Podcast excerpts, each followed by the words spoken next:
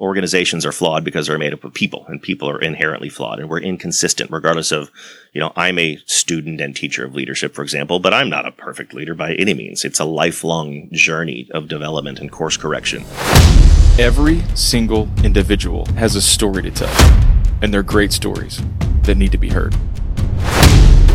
I want every listener to know they have the ability to change the world.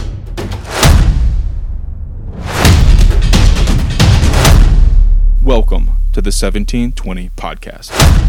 What's up, Mountain Movers? Kevin Carey here with my co host, Stuart. Hello, everybody. Thank you for joining 1720, and we're honored to have a guest, Brent Gleason, with us. Thank you for joining. thanks for having me guys it's an honor to be on the show Thanks for coming down, right? Like uh, we were just talking before we hopped on. Brent is in town from San Diego, and so bringing you high quality audio instead of Zoom stuff. this is the main reason i flew all the way out here to see you guys just, to, just to sit in the Texo studio for 1720. Yeah, Uh-oh. that's right We're going to get a surprise invoice next week. First class flight, the whole nine. yeah I thought, I thought we talked about that we already. don't, nah, man, we don't pay first class. Sorry. uh, all right, so we normally kick this thing off just for those who don't know who Brent Gleason is. Give us like your elevator pitch. What's your five seconds of who you are, man? Sure. Uh, grew up in Dallas, Texas. Did undergrad at SMU. Uh, worked as a financial analyst for Trammell Crow Company for a year. Joined the Navy. Became a SEAL. Went to war a few times. Transitioned out. Built a couple companies. Written a couple books. And uh, wife, four kids, two dogs. What kind of dogs? There's a lot in there, but all of a sudden I'm interested in the dogs. yeah, of, of all that, I just said the dogs is what he asked. You must be a dog guy. No, actually I'm not, but we won't get dog, we won't get bogged down on that. We won't get bogged down on that. Uh, no, a lot, lot of ground to cover. A lot Yeah. of ground to cover. We have a one a rescue dog. She's a mix, probably the Australian Shepherd and Lab, and then we have a crazy one year old German Shepherd, Hmm. untrained and smart. Yeah. well, the cool thing is, I got connected with you through LinkedIn. It was through your new book, Embrace the Suck. I immediately downloaded it on, on, on Audible and started listening to it while I was running. So, you know, very fitting and ironic at the same time. And a lot of laughs in the book, a lot of motivation in the book. Uh, but the biggest thing is you, you mentioned it in the elevator pitch. You go from SMU financial analyst to Tram at Trammell Crow to Navy SEAL.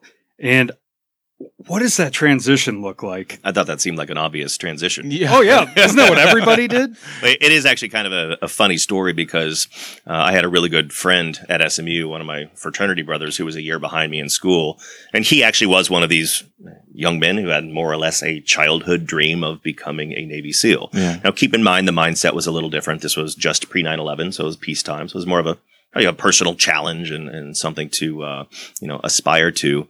And I had really had no no aspirations or visions of military service at all. I was, you know, going down the commercial real estate path and uh, wanted to, you know, eventually probably be a real estate developer.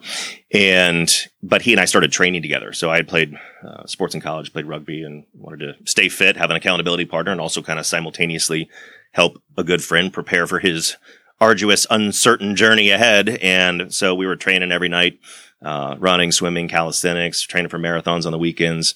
And so by nature, we were spending a lot of time together, having a lot of dialogue about uh, the implications of what he was attempting to accomplish. And obviously it piqued my interest. So I started, you know, researching and reading books on the history of the naval special warfare community, our forefathers from the underwater demolition teams in World War II to how we essentially cut our teeth as an elite assault force in Vietnam Mhm. and conflicts thereafter. And uh, over that period of time, that growing fascination, um, uh, you know, led to the culmination ultimately of a decision to join him in on his journey. And I remember I was sitting on the 42nd floor of uh, my office at Trammell Crow in downtown Dallas, and I sat down and I. I was supposed to be working, but I wasn't. So I was one of those disengaged employees because Yeah, I yeah. had a new vision. Uh, and I wrote my parents a letter telling them, Hey guys, I know I've never talked about this, but I am quitting my job that you were so happy that I have. Uh, and I'm enlisting in the Navy uh, to attempt to become a SEAL, which arguably has about an 85 to 90% failure rate. Mhm. So as you can imagine, uh, before the cautious optimism set in, there was more of panic. and so my dad actually, his first step was to introduce me to one of his, uh, my parents both went to SMU too, and uh, one of his swim teammates at SMU had graduated SMU and become a SEAL during the Vietnam War. Oh wow. And That's a cool story. Yeah. that guy was actually living out in La Jolla, where in, in San Diego, where all the initial training happens. So he introduced me to Tom, who was a, a Merrill Lynch, uh, running a business out of Merrill Lynch. And, uh, I I think the initial strategy though of introducing me to Tom was have Tom talk me out of it. Mm, yeah, abs- abs- I mean, absolutely. so that that's it, that's uh, and the you know then it was a speeding freight train from there. I know it was in one of the books that you walk through the hallway with a bunch of papers to pretend you were busy because you had to go train and all that through that dr- journey. Well, yeah, because I, I wanted to, you know, every night I was living in, in the uptown area of Dallas. So uh, I would run about, about four miles from my apartment to SMU, swim a mile, do calisthenics, run four miles back. So pretty time consuming training regimen. So, you know, I wanted to leave the office around five or 5.30, but I was also the new guy and people don't expect new guys, analysts especially, to be leaving before the boss. Yeah, right. So the more I was training, the more serious I got about doing it before I announced to to my team that I was going to be leaving the organization. Uh, I didn't want to be tasked with something new at five thirty, so Right. I would literally put a bunch of papers like this in a manila folder and walk briskly through the office from the coffee room and back and kind of look stressed to make sure Yeah. that people oh he oh well uh, I'll leave him alone he looks like he's really into a project right now We- we it didn't it didn't work very well but It reminds me of George Costanza from Seinfeld when he's trying to fake his job and he looks really upset. He's moving papers and like, oh, don't bother George. He's, he's under it. where do you think I got the idea really? yes so good. that and napping under my desk yeah, yeah. With the alarm clock, it's a bomb. What is that? St- Costanza too? Yeah. I remember the napping under the desk. I don't remember that part. He's, he kept modifying his desk and then he put an alarm clock in there and his boss heard it. It was, it's like fake George Steinbrenner, I right think. yeah yeah yeah Man, that's a classic. Oh man, Seinfeld. I was not expecting to come up in the middle of a "How did you become a Navy SEAL?" story. It's a lot of subtle nuances in my journey. Yeah, Yeah. All right, all right. All right. So, mom and dad, what do they think? You're crazy. They're d- trying to talk you out of it. See what Tom will In- tell you. Initially, I mean, I- they asked a lot of questions, and uh, you know, obviously, you know, being who they are, they did a lot of their own research, and obviously, my dad called Tom and was asking him about it, and uh, again, a little bit different because it was peacetime, so there wasn't that uh, immediate fear of you know going downrange into into a combat zone. Yeah, time, Um, time frame is here because obviously it happens while you're training or Yeah. in the SEALs. So, what when what what's the timeline here? graduated SMU in '99. Okay. immediately started working for Crow uh, right after I graduated, uh, and then that bled into 2000.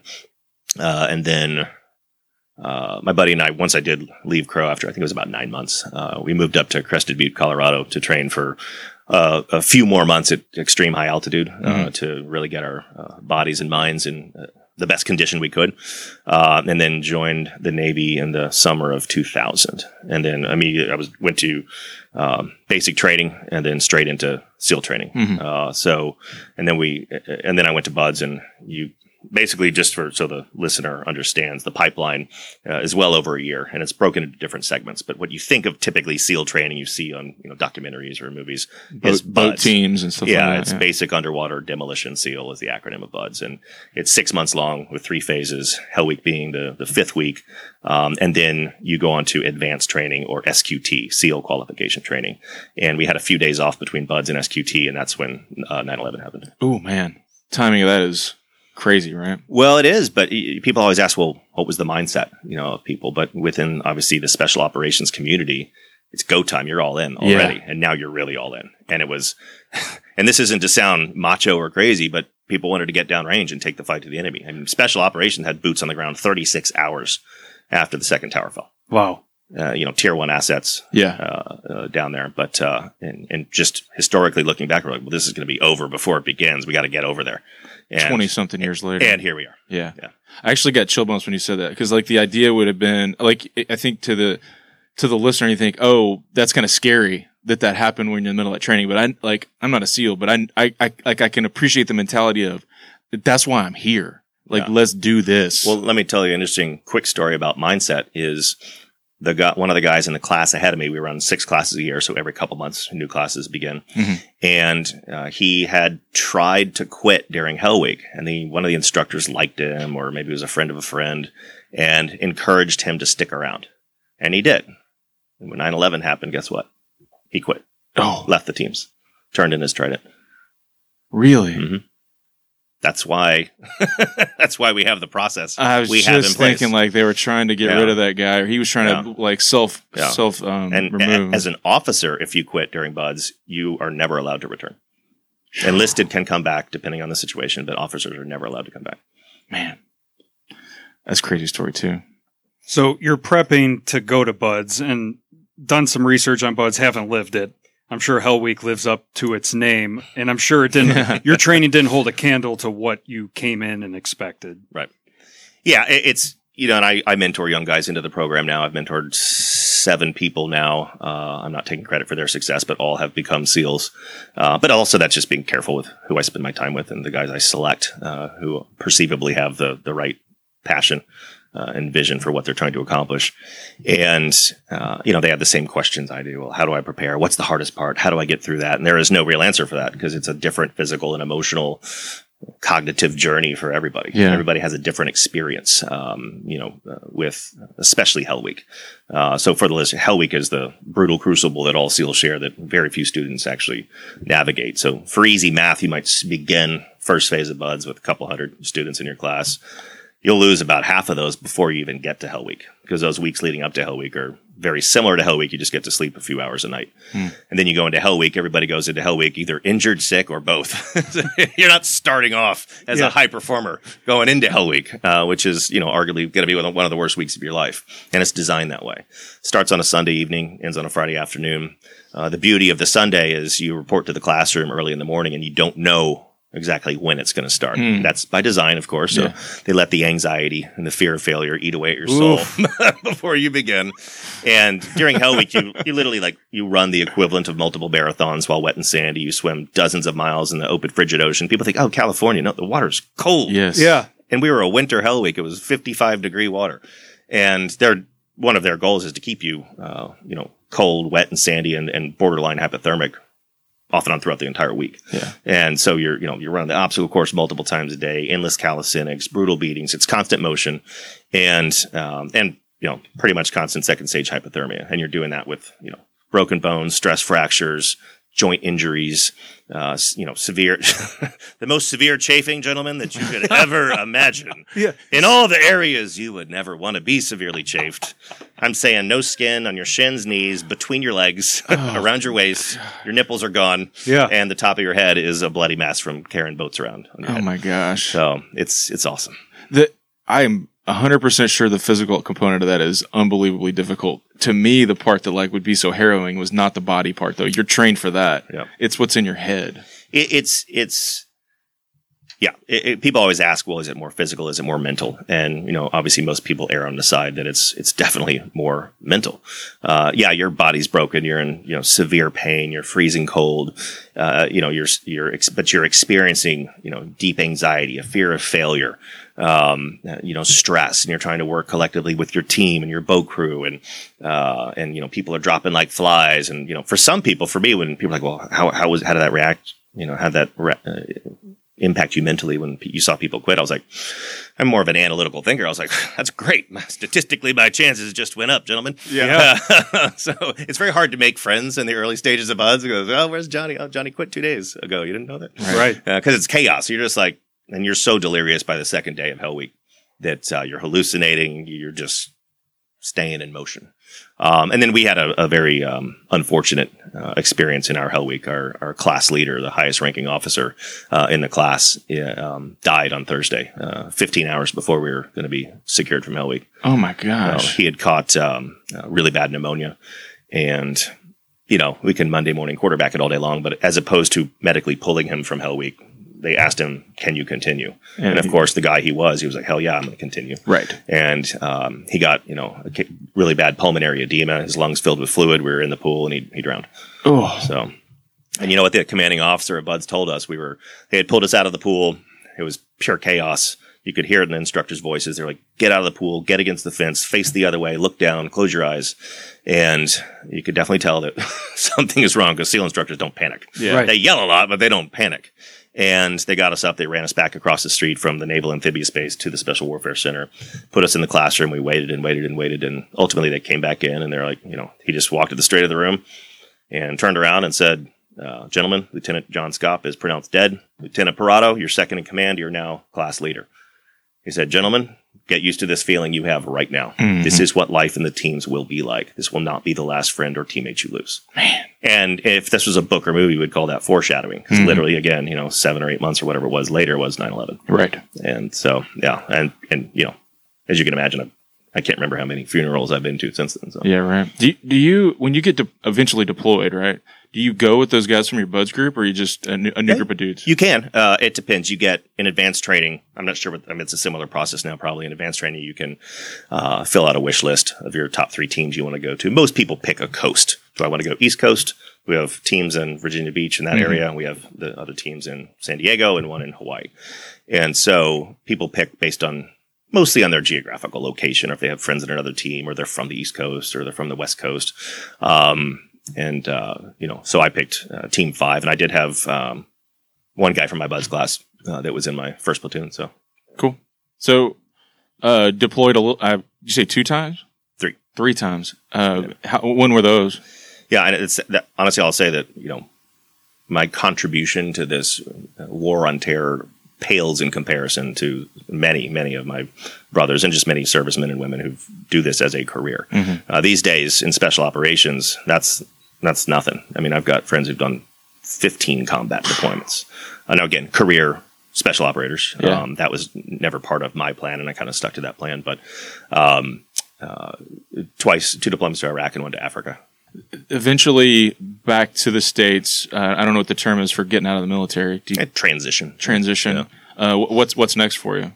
Uh, that's you know that's always a big topic in, in the military is you know the, the the difficulty sometimes of that transition. And what I've seen is people who have a very executable plan you know when they transition out and they start you know planning for that transition well before they get out usually have more success or they also aren't distracted by uh, you know some of the other burdens they carry you know emotionally or Yeah. mentally. And so because they they're focused on you know the new career or the new path of the new vision or whatever they're trying to whatever goals they set. So my transition plan um, that came together was to go to graduate school uh, immediately after. So I took the GMAT uh, before my last deployment. you know, I said, trying to study for the GMAT and then get ready for deployment was kind of difficult, but um, it was kind of funny how competitive we are in the teams. I, there were a few other guys who were transitioning at the same time, and they were going to go to grad school too. So it was like, "What's, uh, what's what was your GMAT score?" I'm like, "I'm not telling you, dude. what was yours?" and because like, one guy who I knew was already he did his undergrad at Stanford, super smart platoon commander.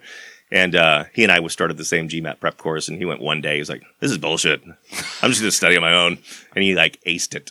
Wow. Whereas I studied my butt off, and you got a let's say I got a good enough Yeah. score to get into grad school. I can relate to the latter. Yeah, I was just about to say not everybody gets dealt the same hand of cards. You just Yeah. play with what you got, I guess. Yeah, Yep. well, it's like you know, it's the same same mantra. But like you know, you go to medical school, you go to law school, you're you pass, you're you're a lawyer, you're a doctor. Yeah. We joke about the bar exam as being a, a, an examination of minimal competency. and it's like, well, you're not too stupid to be a lawyer, I guess. That's what the exam tells you. this will work. this will do, yeah. Anyway, You can remember some things. yeah. yeah, so I I started the grad school program like literally a week after I got out. So And I think it, from uh, we had a conversation before we got on air. Before taking point uh, launches, you have a few business ventures prior to that. yeah, so the first uh, is a very cliche story. I met my former business partner in grad school, um, and of course we're like I had never had aspirations of being an entrepreneur either, uh, which arguably has a similar failure rate as SEAL training. so I was like, well, I had developed a taste for calculated risk, so Right. we actually one of our uh, projects for our uh, finance class became the initial business plan for the first company, which was a uh, uh, early version of it was a home finding search engine, so early version of like Trulia or Zillow. Um, and uh, we raised about a million and a half. We graduated and launched it, raised about uh, a million five and we were it, its its rapid growth was not due to our entrepreneurial savvy and intellect. It was because we were riding the housing bubble all the way to the top.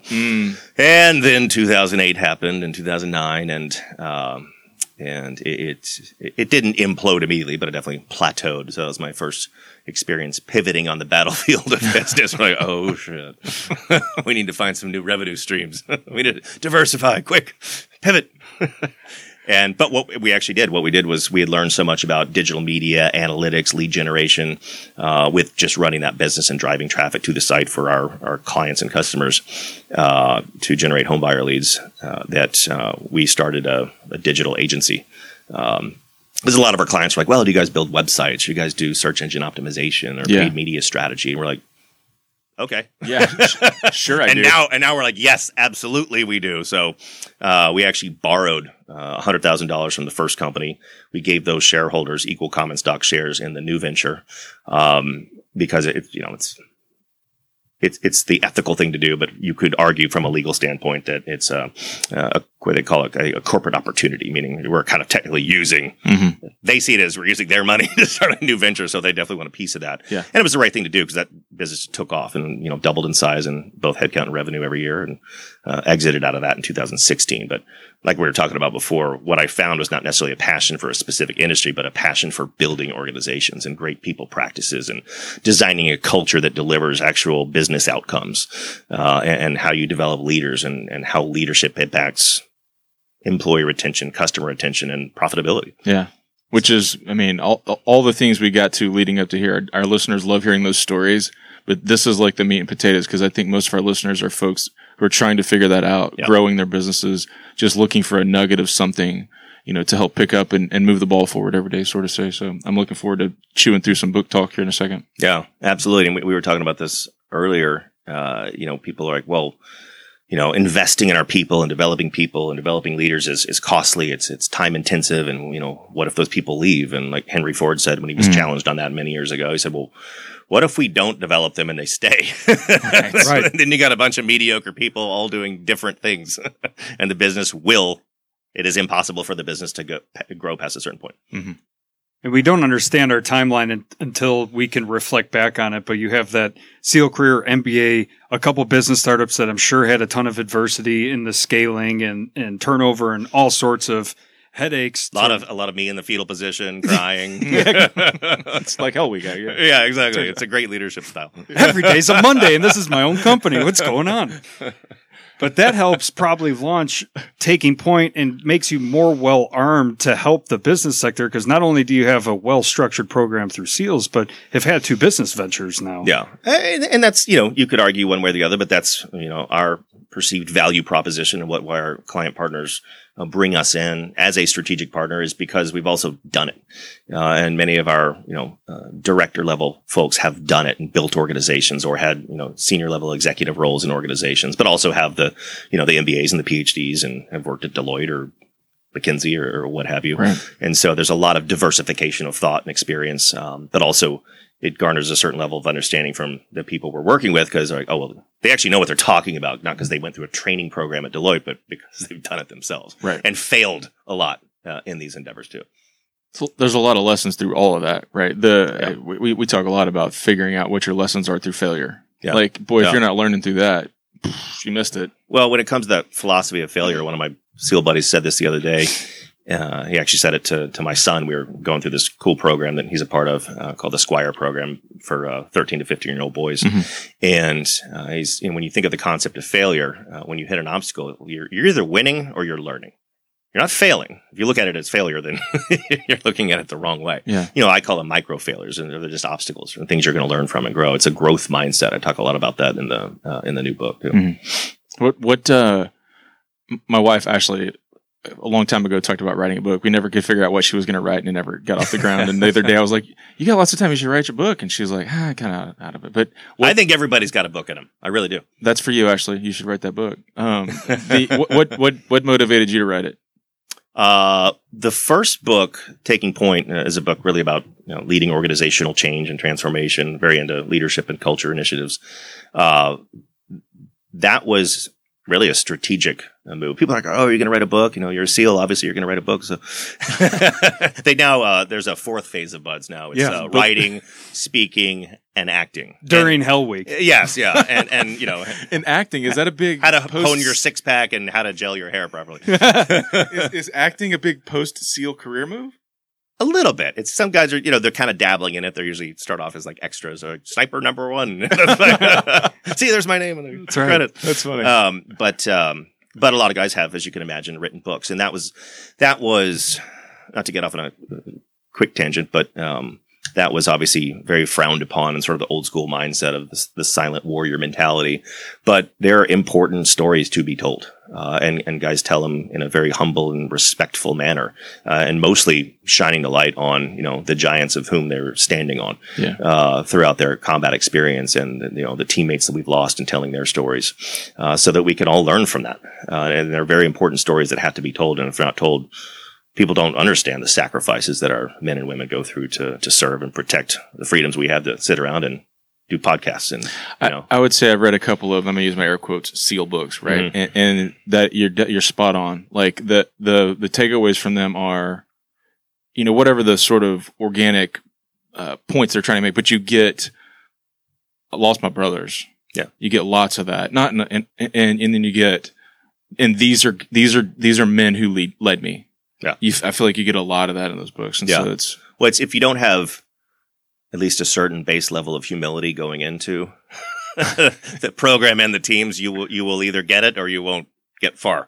Right. Um, and, and of course, just going through combat in general and losing very very dear friends uh, is is um, is part of that journey. But it's it's it's uh, incredibly humbling uh, as just part of that job. So the the first book was a strategic uh, move to build what is now Taking Point Leadership, the company around the book. gotcha. So it's a thought leadership piece. It also helped me do the right research uh, to create the foundation of many of our principles around culture transformation and leadership development, employee engagement strategies.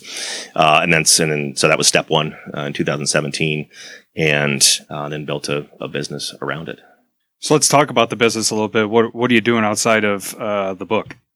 So we uh, we're essentially a leadership and organizational development consulting firm. So we partner with clients and organizations, uh, you know, some medium sized and mostly enterprise level organizations, uh, developing leaders, in, integrating employee engagement strategies. Uh, uh, sometimes, you know, uh, fixing a broken or undefined culture as an organization. Usually, it's a combination of all of that because all Sure. organizations, as we talked about before, have the same struggles, regardless of industry and often regardless of size. Obviously, these things can get more matrixed and complex the larger the organization is, or if it's global and there's, you know, uh, silos based on just geographical location uh, as well. yeah, And uh, so we partner with our clients to do that. We try to make it as measurable as possible. Because I've I've fallen short as a leader in my previous companies by bringing in consultants. We don't like that word, right? Yeah. we are strategic partners. Um, where we did the training because we had to check the boxes. We're like, well, we should do training. I heard that's the thing you got to do. everybody's doing it. You got to do it. Everybody's doing it. You got to develop your people, right? And then you just, you know, do like once once a quarter, you bring in some dude who talks to the team for like half a day, and people are bored out of their minds and checking their email in the bathroom. And snarky on the side. Like, get a load of this guy. Yeah. man. When can I get back to my spreadsheet? Well, the, the people that would come in, like we talked about before, were they were, and, and then, you know, not knocking anybody's career in that arena, but they were, they didn't garner a certain level of respect because they were consultants Mm. and they were just training us on things they'd been trained on. You know, there wasn't a lot of diversity of experience um, when it comes to, you know, answering complex questions about real, you know, business challenges. well, what about this? What about this? And they kind of navigate, you know, kind of tap dance around, you know, those answers. But, you know, that, so that's our, our goal. And then obviously sprinkling in our approach and methodology and a lot of our, you know, sort of more or less proprietary curriculum comes from uh, some of the leadership development programs in the world of special operations, specifically in naval special warfare. Mhm. So integrating those things from how do we build high performance teams through better leadership, better engagement, the right culture that's designed to achieve results, uh, to generate better business outcomes. And how do we measure that against our, you know, financial performance? What you said earlier, something I wrote down, I want to come back to, but I think you said some, something to the effect of all companies struggle from the same culture issues or something to this effect. I mean, wh- we always start a partnership with a client by doing some level of a needs analysis or an organizational assessment. It's kind of funny because it's, it's very scalable because we're like, yep, same problems as the other company. That's right. Except they're an airline and they're a construction business. I mean, what, what's the, not to secret sauce it, but what, what is it? What's the, what's the same struggle? well, from a high level, Yeah. It's, you know, organizations are flawed because they're made up of people and people are inherently flawed and we're inconsistent regardless of, you know, I'm a student and teacher of leadership, for example, but I'm not a perfect leader by any means. It's a lifelong journey of development and course correction. And so oftentimes it's very much, um, a, uh, you know, every organization has a culture. Whether they, they think they do or not, it's usually haphazard. Very few organizations have a really good, well defined culture or they say they do and they put some stuff on the wall and they have their core values on the website and but that's where it ends. Mm-hmm. It's not integrated into everything they do from talent acquisition to onboarding the right employees to how they develop people, how their rewards and recognition programs, how they talk about the culture, how they integrate the core values and externally, you know, partnering with the right clients and customers. You know, I've seen uh, catastrophic failures in partnering with the wrong clients just because their money was green and they were going to invest a lot of, you know, time and resources into, uh, you know, being our customer. And those relationships, in my experience, never last because there's a big, vast difference between between values and you know and what's important. And you know they're beating up your, your team? And you know you're not defending your team. And and you put the customer first because they have a big retainer and they're paying you every month. And you know the board's like no we got to keep them and they're like well five people are going to quit next week because they're getting verbally abused on every call. Right. so it's all of those things um, are, are a challenge because most organizations are very inconsistent if they do uh, have development programs and, and they invest in people practices or culture initiatives or engagement strategies. They're just very inconsistent in doing it. And many organizations just don't do it at all. One of the things you threw into that smorgasbord was uh, like, forget what it was. Basically, it was like aligning your comp structure with your with your culture. I don't know exactly the Yeah. words you use, but I, that's the first time I've heard that integrated together. Well, for example, so one of the things we work with clients on is developing something we call a team charter. Uh, it's basically, it could, you could call it a culture manifesto or what have you, but it's taking your core values, you know, two steps deeper. So if like, let's say integrity is one of your core values, a great cliche core value for any organization. Yeah. Well, what does that mean here in this organization? What are the supporting behaviors that we will document and measure performance against with every employee, including every leader, against that value of integrity? That's that's at least bullet point three behaviors that support our definition of integrity. Mm-hmm. And then the final layer is the accountability mechanisms. All right. Well, how are we going to hold ourselves and others accountable to these three behaviors to support the value of integrity? And then, you know, we, we call it our results pyramid. How does that integrate? How do, what cultural experiences or rituals do we have or can build and, and, and create within our organization to support the behavioral expectations and the values and the guiding principles so they drive the appropriate actions that people proactively take to achieve the desired result. Yeah. That's your that's your four tier pyramid there. And that's how you align behavior with uh, you know better business outcomes and it's also how you create a culture of of extreme accountability. Lots of account like uh, that was the first thing I was thinking of when you were talking about that. I, I, I kind of lost track of the tiers. But I think it was like the fourth tier is like figuring out how you culturally. What'd you say? It was uh, through culture or through um, Rituals. rituals. Yeah, Yeah. create those opportunities to then head back up the pyramid. Well, it's like, really interesting. Like in the book, I equate. I like fitness analogies because it's it's really easy. So let's say your goal is to your desired outcome is to run a marathon under a certain time. You know, in six months from now. Mm-hmm. Well, what rituals are? You speaking? That is a very specific I, Kevin goal. I, I got I got tired just saying it. Yeah, and my back started hurting. Oh man, my, all the chafing just sitting in this chair. so quick scroll moment. I was in a Zoom meeting and I had just done my long run uh, the day before, and in the middle of the meeting, me speaking, I had to shoot up because my hamstring cramped up, and everybody's watching me, and I'm like, why am I doing this to myself? Oh, I almost threw my back out picking up a, a pencil off the floor this morning. but uh, You're not old enough for that. I, I feel like I'm old enough for that. And my everyone- body's broken though. Accelerated path. yeah, carried around a lot of gear and jumping out of planes and it. Uh, but yeah, you, you you set a goal and you know what rituals? What is my what is my daily routine? What rituals do I need to put in place to ensure I achieve that goal? You know, what time do I get up? How do I train? What does that training look like? How do I set my right the right mindset uh, to be consistent in that training module? Those are rituals that help support you know that mindset shift towards achieving loftier goals. I was thinking about that this morning, actually. Uh, I won't bore everybody with a story, but I was been awake since about three o'clock. Just couldn't sleep, you know, like that just dink in the middle of the night. And was, I've been laying there and laying there and laying there. I was like, I just need to get up. Like, stop being lazy. Just get up. And then guess what happened at 4.30 this morning? I was like, who's texting me at 4.30? Was it me? Kevin. Sorry. so anyway, I like I, I had that moment of like it's 4:30. This is going to be my first victory for the day after I've been away for a minute, you know. But I was like that my alarm was set anyway, and I was like, I, got to get I got to get started with a W here, up because you texted me. Otherwise, I just been like, well, I've been awake for a while. I got to get some sleep, you know. Man, pl- un- um, plug that phone in in the kitchen. Get it out of there. Buy an old cheesy alarm clock. So I'm I, Yep. I, I'm actively and aggressively pursuing that goal. Except the problem is I need to I need something to like wake me up only, not Ashley also. So I've been looking at like the, I think those Fitbits will do like the buzzy alarm thing. Yeah. I think I'm going to get one of those. Anyway. No, I, I'm the same way because I, especially if I'm traveling or taking the first flight out, I got to get up at four or whatever, and I don't Mhm. want to. And with the, we have a newborn, so the newborn, you know, that is they're sleeping in bed with you most of the time, Yeah. in between breastfeeding and whatever Yes. is going on. And so uh, I've been trying to find a, a good way other than my iPhone loud, annoying alarm clock Yeah. waking everybody up. Yeah. Shout out Wes Butler. He was the one who told me that. He's like, you just need to invest in a $95 Fitbit and then Yeah. you can just put that on, set the, and it'll just buzz you awake. All right, So I'm I doing that. just hadn't gotten to it yet. Before we jump out of this, I want to stay in it just for a second with the strategic partnership. When I'm reviewing this, I saw some buzzwords and I saw some uh, main concepts, and I, I had the start and end of the journey in mind when you team up with a company. And with the start, it's navigating and leading change in the workplace. So, what's needed to make that successful and start taking off once you align with a company?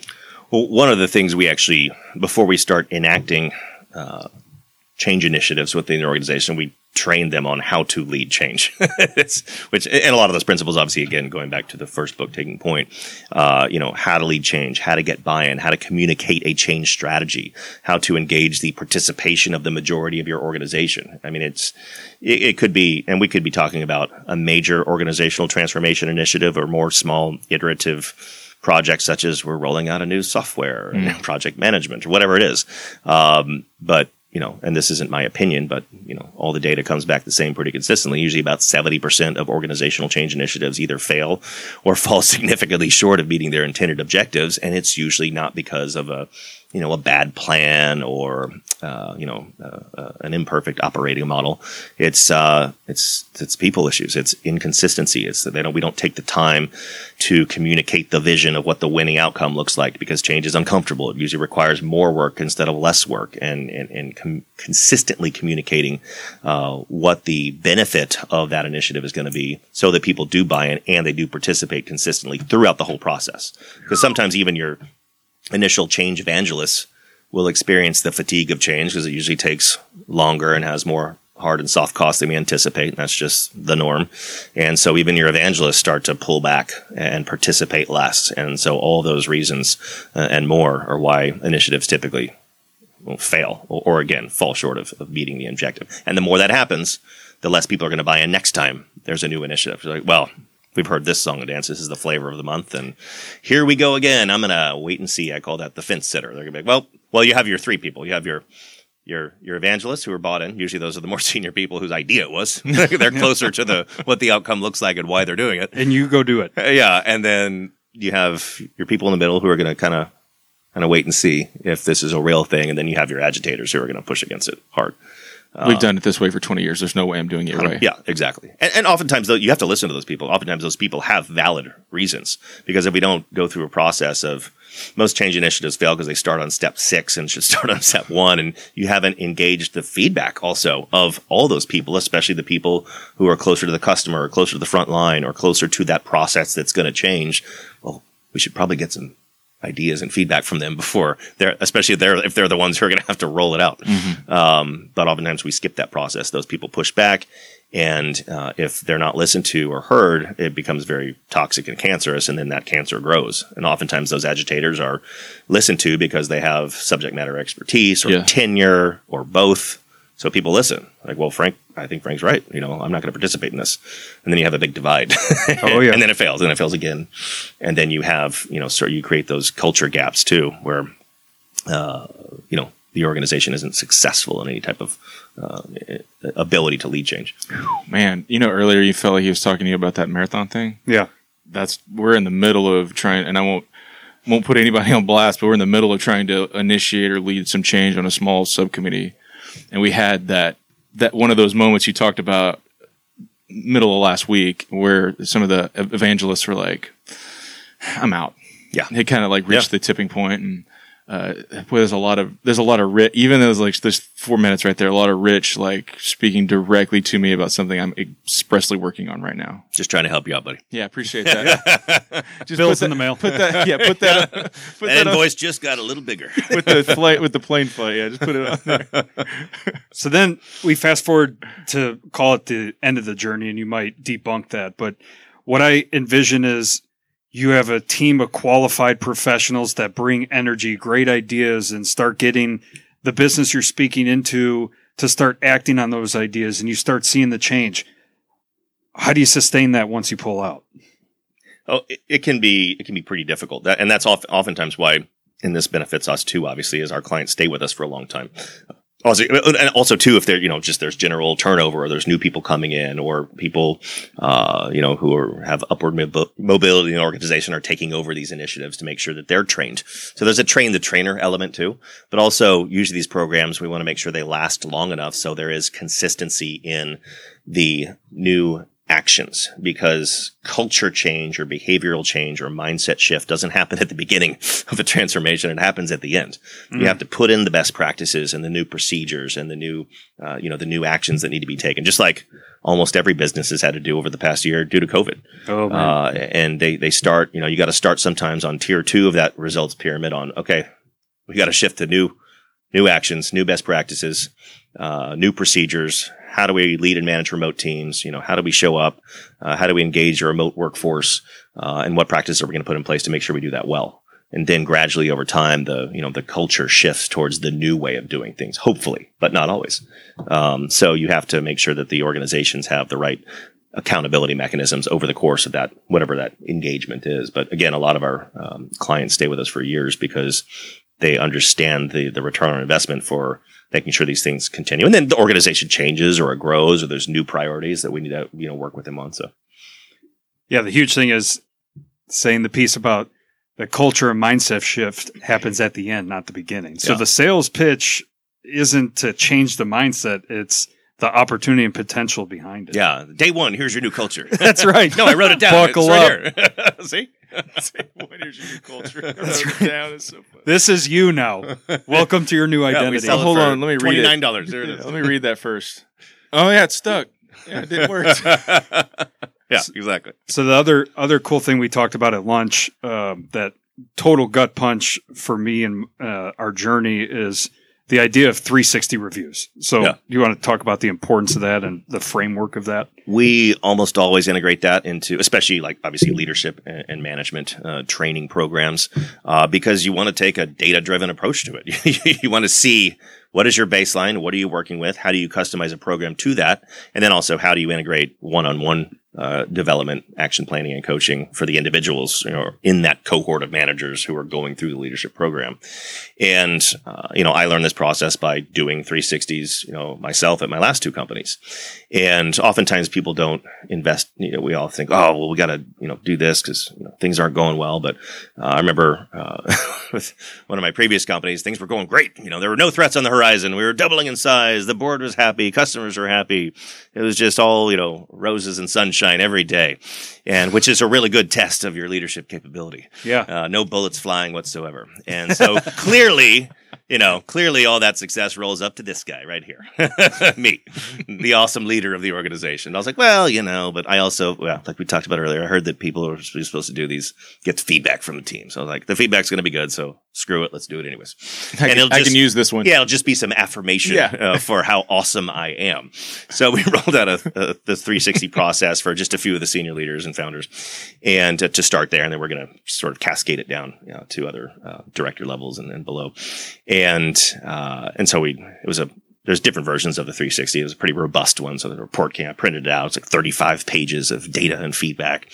And for those listeners who don't understand, uh, it's an anonymous peer review process. So they call it a 360 because in a best case scenario, it's people, your peers are reviewing you your direct reports are reviewing you, and if you have people above you, they're reviewing you too. And usually there's an other category, meaning you can select a few other respondents to participate. Um, and obviously, we you, you first really should educate people on why you do a 360, what is the outcome. So you go into it with the right mindset because it's a little bit uncomfortable because mm. you're getting transparent, anonymous feedback from people.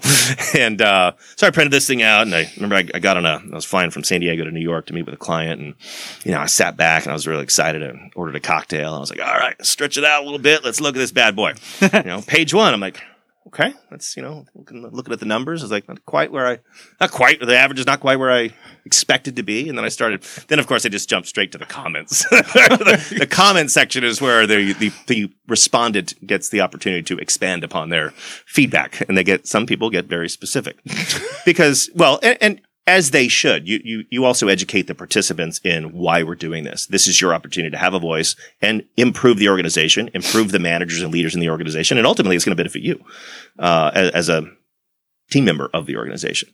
And so, especially those, oftentimes it's not, you know, your, your disengaged or actively disengaged people who are, you know, bitching and moaning about stuff. Oftentimes your highest performers like, great.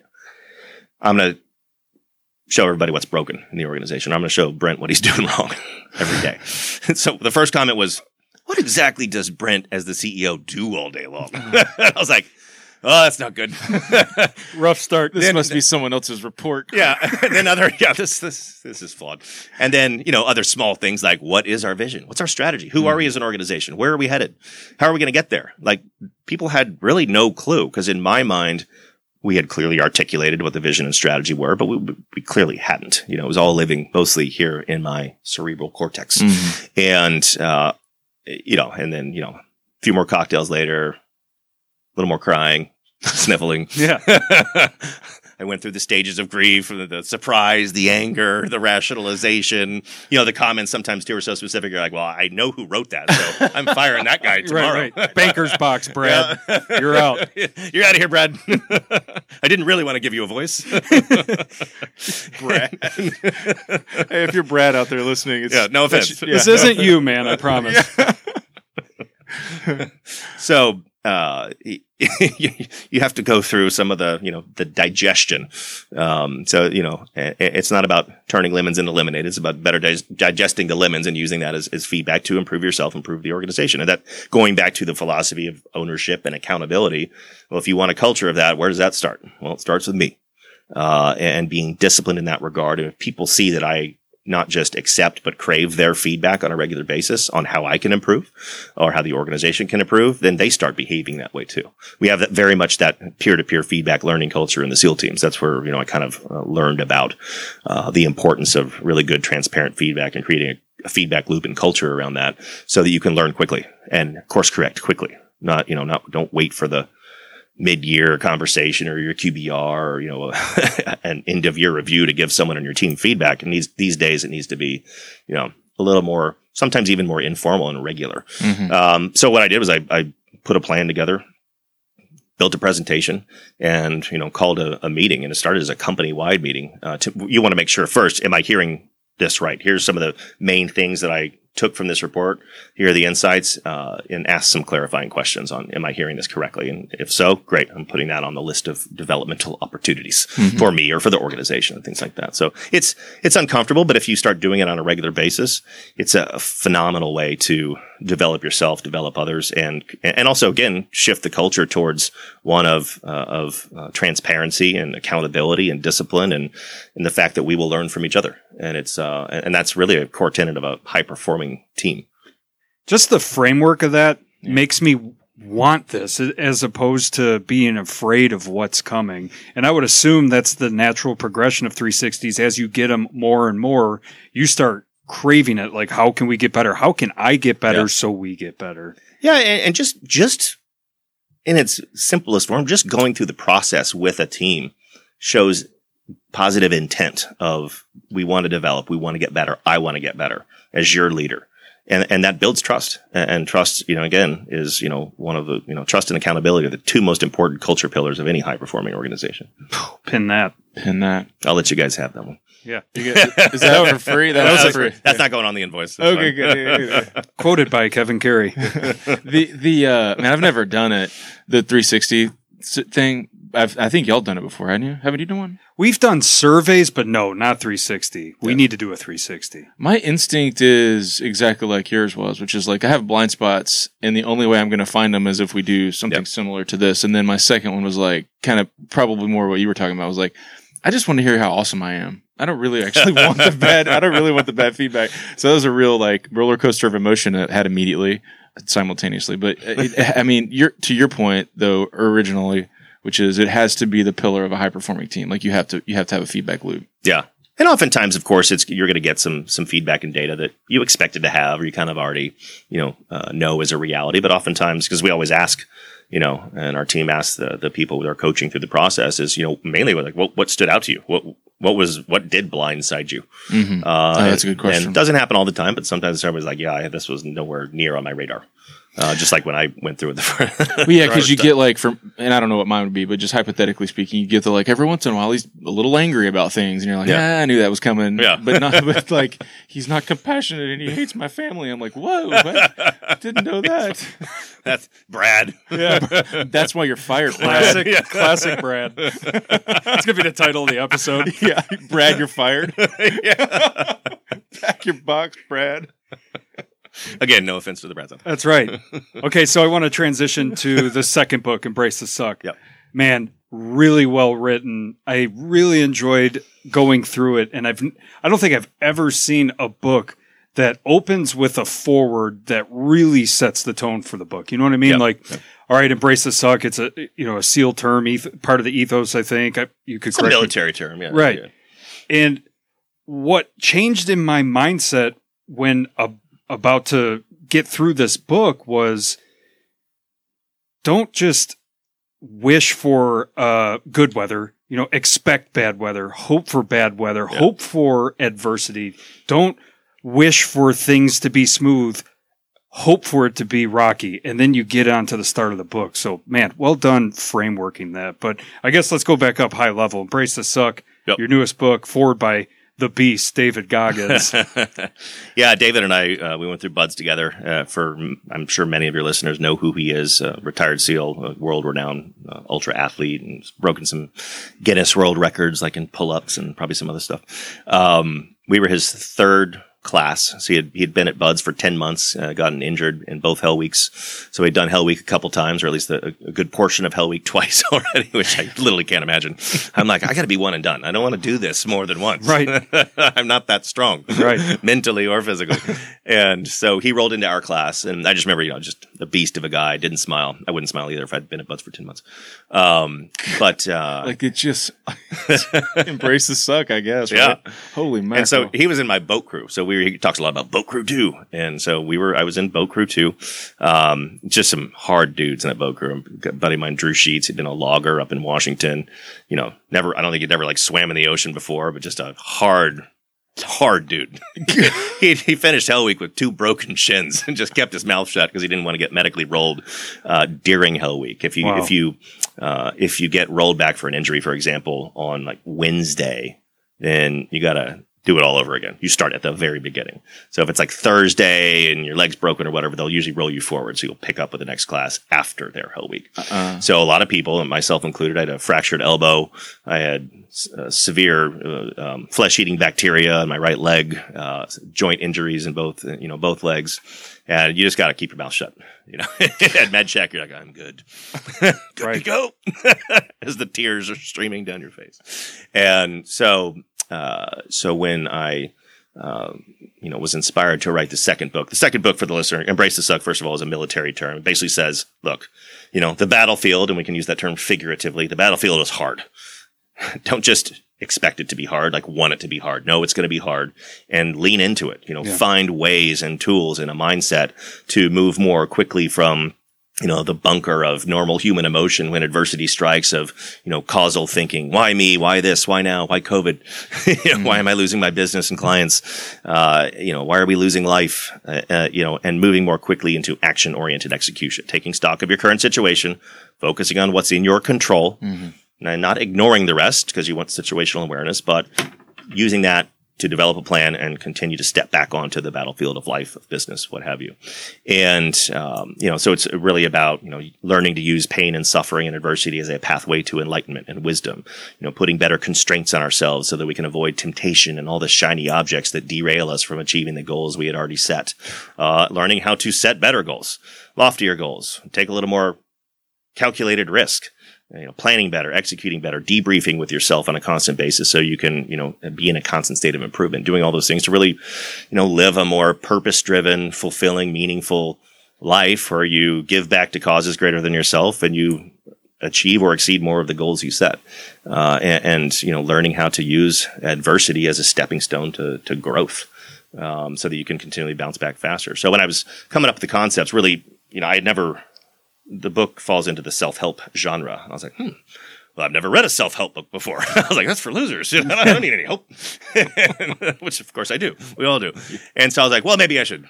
Maybe I should read some self help books. Ooh, you get a wide variety. Oh my. God, I had no idea. It's like a multi-billion dollar industry, books and, and podcasts and things like that being at the at the top. Yeah. And so, you know, I did some research to find, you know, I ordered a bunch of books on Amazon and um, some of them I read fully, some of them I flipped through. A lot of just fluff and happy talk and just a bunch of BS that, that I didn't connect with, but very popular books that obviously a lot of people do connect with. Uh, but I connect with things that are more actionable. Uh, I like some of the books that I read that are a little more gritty and counterintuitive. I love Mark Manson's work. It's very creative, like The Subtle Art of Not Giving an F. Um, and his second book, aptly titled, uh, Everything is effed. A book about hope. like the best subtitle I've ever seen associated with that title. And, uh, and I, I liked his style. Also, didn't I didn't see a lot, you know, as much actionable stuff as I wanted to put into a book as far as tools. I call them mental models in each Yeah. chapter. Um, so if we're you know talking about a chapter, I know we'll get into this in a bit. You know about how to be more successful in avoiding temptation. Okay, cool. What is the model? What's the mental model that I can use? What's what rituals do I need to put in place? Well, just don't. Just be strong.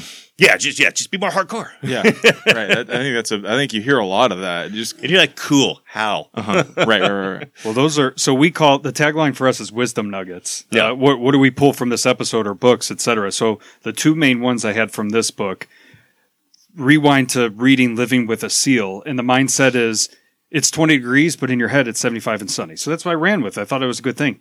Embrace the suck. Change that. It was no. It's 30 degrees and and snowing and smile. Yeah. Smile like a Yeah. psychopath on the s- sidewalk because you wanted it and you know you're going to be tougher from Right. that adversity. Yeah. So that was the biggest thing that I pulled from that book, just my mindset shift of just getting a little bit stronger. Well, And on, on that point, you know, going back to the forward that David wrote, so I was like, well, I want to write a like a gritty, more in your face, raw self help book, and, it, it does draw on many of the leadership development, you know, principles that we actually teach leaders because you can't develop, you can't generate better results in a team unless you generate better performance of the people. so it's very much a personal development uh, strategy. So that was what kind of was the foundation of the inspiration of writing this type of book. And, I, and it, it was a really fun project. I was like, well, who better to write a book about resilience than my buddy David? yeah, Um, and so one of the interesting things about the Ford, not to give it all away, but uh, a very interesting, fascinating, but unfortunate story is one of my uh, my most recent mentee. Uh, I had met him through my wife met his mom. They live in Rancho Santa Fe in California. That's where he grew up. Very similar path to mine. Went to college, was working in finance in Miami, and then just decided to become a SEAL. And I have so much respect for these guys now, and obviously men and women who join the military during wartime, because especially in special operations, you're at the tip of the spear, and you're going to go downrange to take the fight to the enemy. It is inevitable. Um, obviously, things fluctuate, but more likely than not, you are going to go on a combat deployment, not just a deployment. And so I, uh, you know, my wife Nicole had come home for this charity event. She's like, oh, I met this amazing woman. She's so awesome. And her son uh, is uh, in boot camp right now. He's going to Buds. I was like, cool. You know, you know, get me in touch with him. A week later, uh, and this was a week before he was checking into to Buds, his mom died of a brain aneurysm aneurysm out of nowhere in Manhattan in a limo wow. A a week before his mom dies, a week before he checks into what's arguably the hardest military training program in the world. Uh, so, of course, for some people, that would crush, crush, crush, crush their spirit.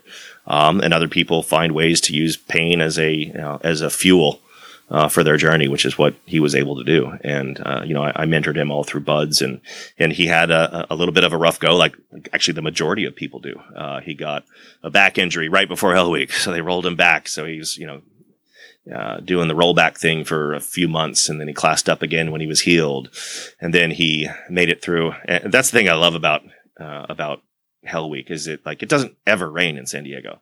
But God knows when Hell Week comes because come Sunday night, it's freaking pouring rain. You're Yeah. like, oh, there must be a Hell Week going on. Literally, our Hell Week was a winter Hell Week, and it rained every single day, Wow. every day. And so, uh, before um, he was about to start uh, the start Hell Week, you know, I texted David. I was like, David, it'd be really cool. I know you're busy man. It'd be really cool if you could like send a video or like a text or something, a little message to to my guy Charlie before he goes. You know, he's had a little bit of rough rough ride so far. You know, other than the fact obviously he lost his mom too. And uh, about an hour later, David responded with, with, and I put the text in the forward, and it is just the most gut punch, and of course using David's classic, very colorful language. we won't use it all in the show. Yeah. Um, he doesn't hold back in that regard. Basically, kind of to your point, you know, he said, you know, he said he starts it off by saying like, "What are you gonna do?" When you're so cold, your balls are in your stomach. You, all you do is want to quit. Your boat crew's quitting, you know, and you're you're miserable. It's cold. He's like, you better pray for the weather to be the worst possible weather. Pray for it to be the hardest hell week anybody's ever gone through, and and it goes on and on and on. It's it's pretty pretty interesting, and so that that's that mindset, like you said before. Don't don't just like say, okay, I'm going to navigate this adversity. No, want it. You've got to lean far into it and expect it. And the more you do, that is part of sort of the mental model that is the foundation of the book is being proactive in the fine art of comfort zone expansion, being intentional in how you do it. Find the things that make you uncomfortable, but that are imperative for achieving a specific goal or the things that you're not good at that you really probably should be better at and find the roadblocks and the things that will make you cringe that stand in the way of achieving that goal and then practice them with intent on a regular basis. And then after time, of course, those things aren't so uncomfortable anymore and they become, you know, things that seem possibly insurmountable become part of your everyday life. And then you move the goalposts and you do it again. It becomes part of your mindset. Transformational. If Yeah, you can, yeah. if you can grab onto that and take action. Right. Yep. Okay. Other one, you kind of teased it a little bit, uh, but there's a section in there, taming temptation tiger. And that, that, that rang home true on a, on a, on a lot of levels for me, but go ahead and take off with that concept. Yeah, it uh, that was a fun uh, fun part of the chapter, right? Because I actually created a persona around who Temptation Tiger is. bit.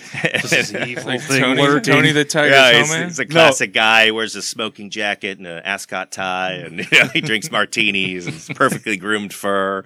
You know, pearly white teeth, uh, and engages in extreme debauchery on a regular basis. And uh, and really, the, the the chapter is about because the book is very much about uh, achieving goals. The book is not necessarily.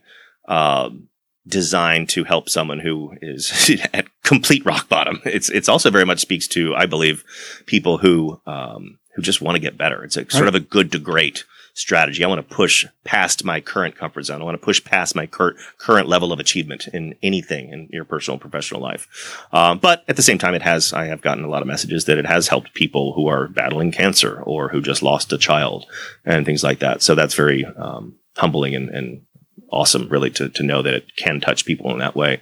But uh, chapter four is about putting better constraints on ourselves so that we can be more proactive in how we avoid temptation. And again, not temptation to do drugs or be led down a dark path to do bad things, but just the distractions we have in our life constantly, in our businesses constantly, the things that get in the way of achieving initial goals that we set, the shiny objects that constantly fly past our face. We're, Ooh, that seems like a good idea. And then next thing you know, you're going down a different path and you're inconsistent in how you pursue goals personally and professionally.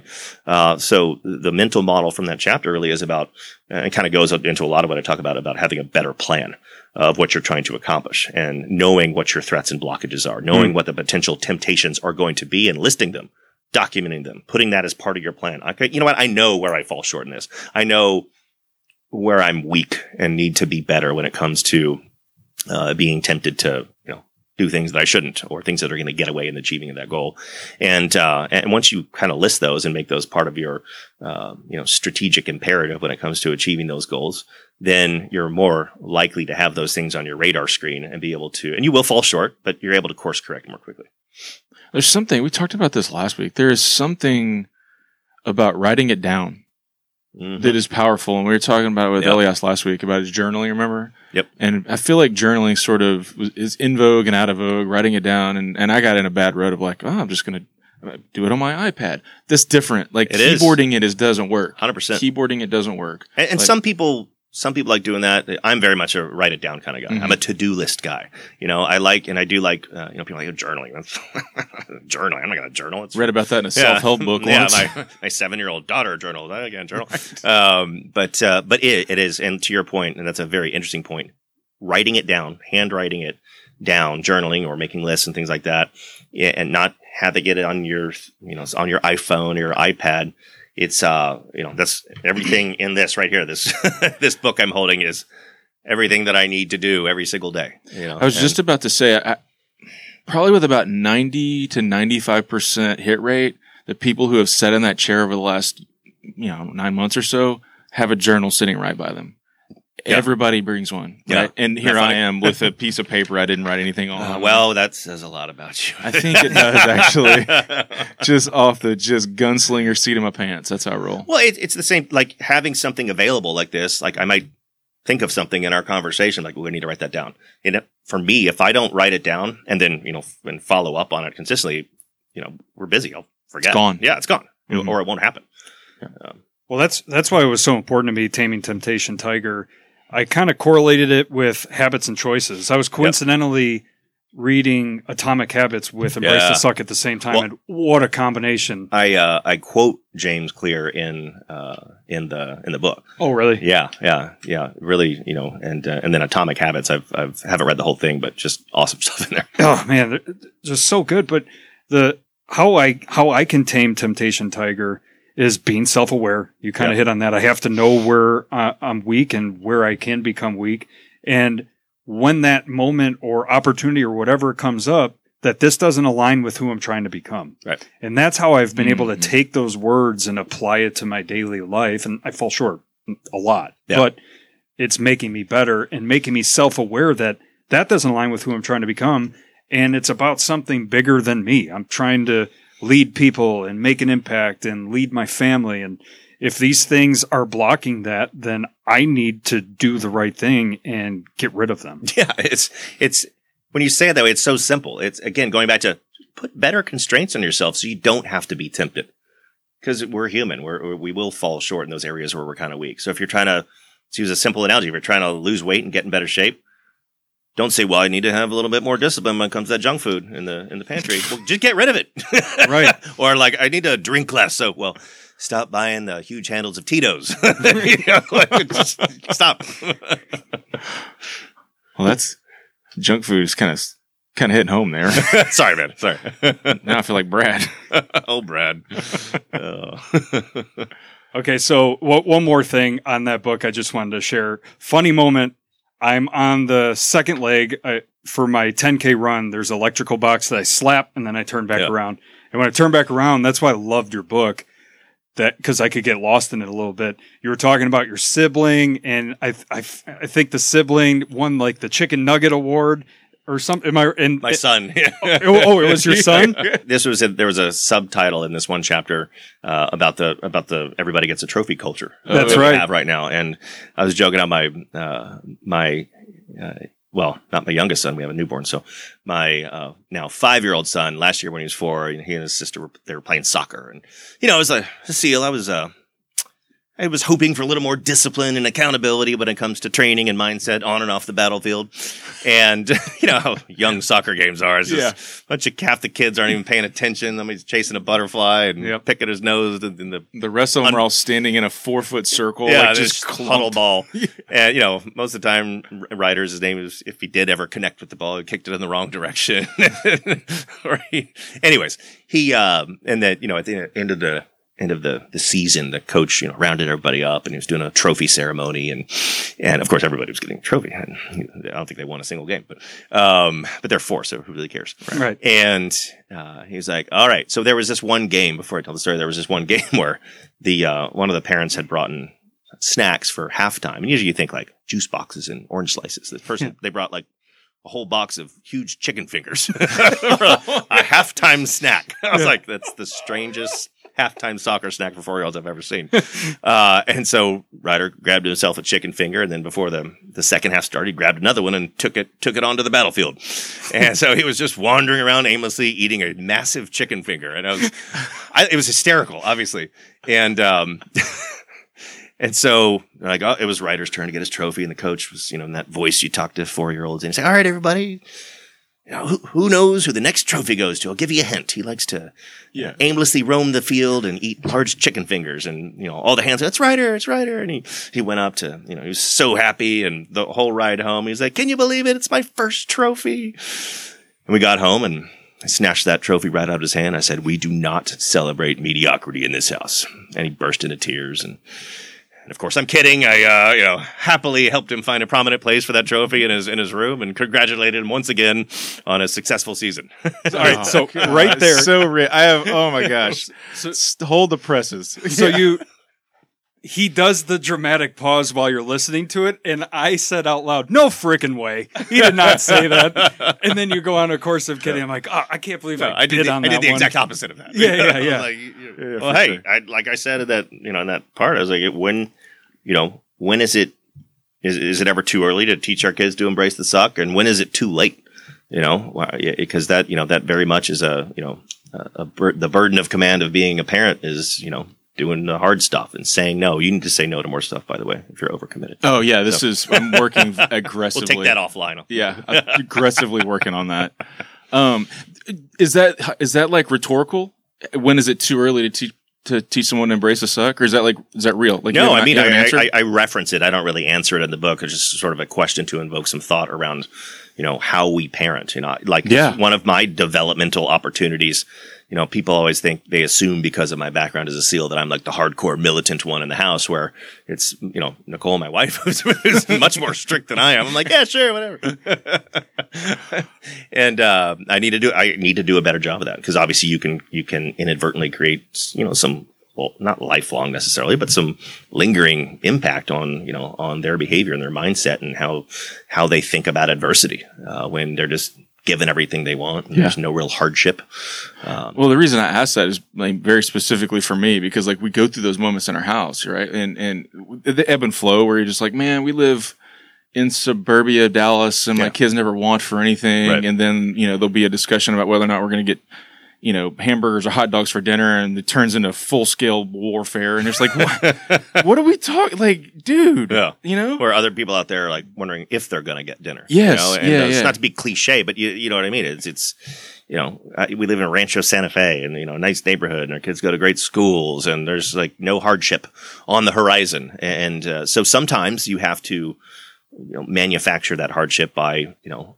You know, giving them harder stuff to do and more responsibility, and you know, if they don't learn it in your house, life will teach it to them, right? Yeah. Like that's kind of what I'm wrestling with right now. Is like I I have to figure out how to manufacture it because if they leave my house thinking it's sunshine and rainbows out there, yeah, life is not going to be kind to them. and, and they'll have a tougher time navigating Yeah, know, complexity and adversity and uncertainty if we don't give them at least some baseline of of tools Mm-hmm. uh, of what they're uh, gonna you know in, inevitably experience so. Right. I'm gonna make the I'm gonna make the boys read the book. Just do hardcore, embrace the suck. my children. I keep asking Tyler, my 14 year old, like, when are you going to read it? He's like, yeah, I'm not, I'm not much of a reader. I'm like, you really need to read this book, though. These are my expectations of you, young man. that's right this is our family and house's core values What are your kids into these days? Uh, Tyler's, uh, he goes to uh, a cool school called Cathedral Catholic in, in San Diego, plays football. Um, and then Parker Rose, she's into horseback riding and takes ukulele lessons of all things. The ukulele's super popular these days. yeah, I was like, where did this come from? This is a thing? Yeah, But, the, uh, the, the, I, I feel like uh, America's Got Talent made the ukulele popular. Yeah, that's maybe a that's where it came opinion. from. But yeah, she does it every week, and uh, she uh, is very much into writing, which I was very disappointed about because it's um, can be a, insanely a expensive. very very expensive hobby, and we live in a very equestrian area. So I was like, oh, come on, don't you have anything else? Like there any mule riding lessons mini golf, yeah, like, or something you can just do at home. mule riding. you know who rides a mule? Brad. Yeah. Oh, Brad is a big he's a big mule guy. He's a big mule guy. uh, and and uh, The li- Ryder, Ryder. He, uh, he's five. He's you know he's into you know superheroes, Yeah, and right. stuff like that, and uh, and then uh, Walker, who's eight months, is into breastfeeding. Who isn't? You Yeah. know? oh, baby in the house, man. My buddy Tim, uh, they've I, I think probably today or yesterday, I've adopted a, an infant, a new baby, and I'm just like, oh man, because he has like older kids. I'm like, Yeah. well. Yeah, it's uh, yeah. Talk about hitting the reset button. right, right. I was in, in where we live. I was like, who are all these old dads here at preschool and elementary? I'm like, shit. Now I'm going to be one of them. it's you, man. yeah, Oh, I'm man. the old dad. That's right. well, not yet, but you I will be. Yeah. I'll be that guy who's 60 and dropping the kid off in eighth grade or whatever. I've found with my kids that progressively of, of like, like man, I, ca- I can't get super involved in school. I'm overcommitted everywhere else. So poor Stella, our, our eight year old, I'm just like, I don't know who her teacher is. Like, I just like I can't can't keep up with everything, man. Can't do it all. Can't do it all. All right, we've been going for a minute here. I think unless uh, Kevin, you're our notes taker. We, did we miss something? No, Notes unless keeper. if you want to talk about anything that's next in the Oh, journey yeah. or one What- thing. It Yeah, no. What's next for you, man? Two books. What's next? Uh, for us, just continue to, to, to build the company um, and in spare time, obviously focus on on our, our fire team of four children. Um, but uh, yeah, just just really and doing a little bit of you know rebuilding uh, of the organization. COVID kind of stalled us a little bit because much of what we do traditionally was in person, Yeah. live events, and you know. Speaking at events is, is a great revenue stream for us, but also uh, a great business development strategy. So you know, rebuilding those things and and um, you know, obviously uh, keeping a close eye on you know the progression of COVID and its its impact on organizations. But uh, but yeah, just keep forging ahead. And uh, my daughter wants me to write a children's version of Embrace the Suck with puppies in it. So maybe we'll I actually love that idea. no Goggins foreword in that. No, no, no. there will not be a foreword by David Goggins in that one. All right. So the way we usually wrap these things up is just what we call the one big thing. Like you get a second to just say one big thing to listeners that you want them to take away from from Yep. our talk or they they should implement in their life or whatever. So what's your Yeah. one big thing? Uh, it's a good question because it's actually how I end the the book, Embrace the Suck. The last chapter uh, is titled "We're All Going to Die, So Get Off Your Ass and Execute," and it really is inspired by Stephen Covey's habits. You know, Seven Habits of Highly Effective People. Number two being, you know, think with the end in mind. Act with the end in mind, plan with the end in mind, have your own personal exit strategy, if you will. A lot of people have been, you know, very negatively impacted, you know, with COVID and everything that's changed and the loss of business, the loss of life, the uncertainty, the anxiety, mental health issues. But start thinking about managing that list of what I call life regrets. You have a, a huge impact on what you're going to regret when this short life comes to an end. And start thinking about what don't you what do you not want to regret? And there's a, you know, there's a little model in the back of the book that says, when it comes to this, I don't want to regret this. And that could be family, life, business, faith, love, uh, relationships. You know, again, going back to writing it down, write it down and then act accordingly. So really, you know, think with the end in mind and, uh, and, and have that impact how you think about your career, uh, how you parent, your relationships, who you surround yourself with, and who you shouldn't surround yourself with. All those things so that you can uh, live a more fulfilling life that has much, you know, at least fewer regrets than uh, than you want to have uh, when it when it comes to a, an eventual close. Love it. Thanks for joining us, Brent. Oh, this thanks, was guys! awesome. Had a blast. All right, Brent, Brent Gleason, two books, Taking Point, Embrace the Suck. Yep, uh, the books are on all retailers, both you know brick and mortar, and of course the the Amazons of the world. Um, company websites, takingpointleadership.com, and I'm on social media on LinkedIn, of course, and uh, I'm on Instagram now. I was told I needed to do that, so Brent underscore Gleason. There you go. If you're looking for them, that's how you find them. Check those books out. Man, thanks for hanging out with Thanks, us. guys. Appreciate it. Appreciate it.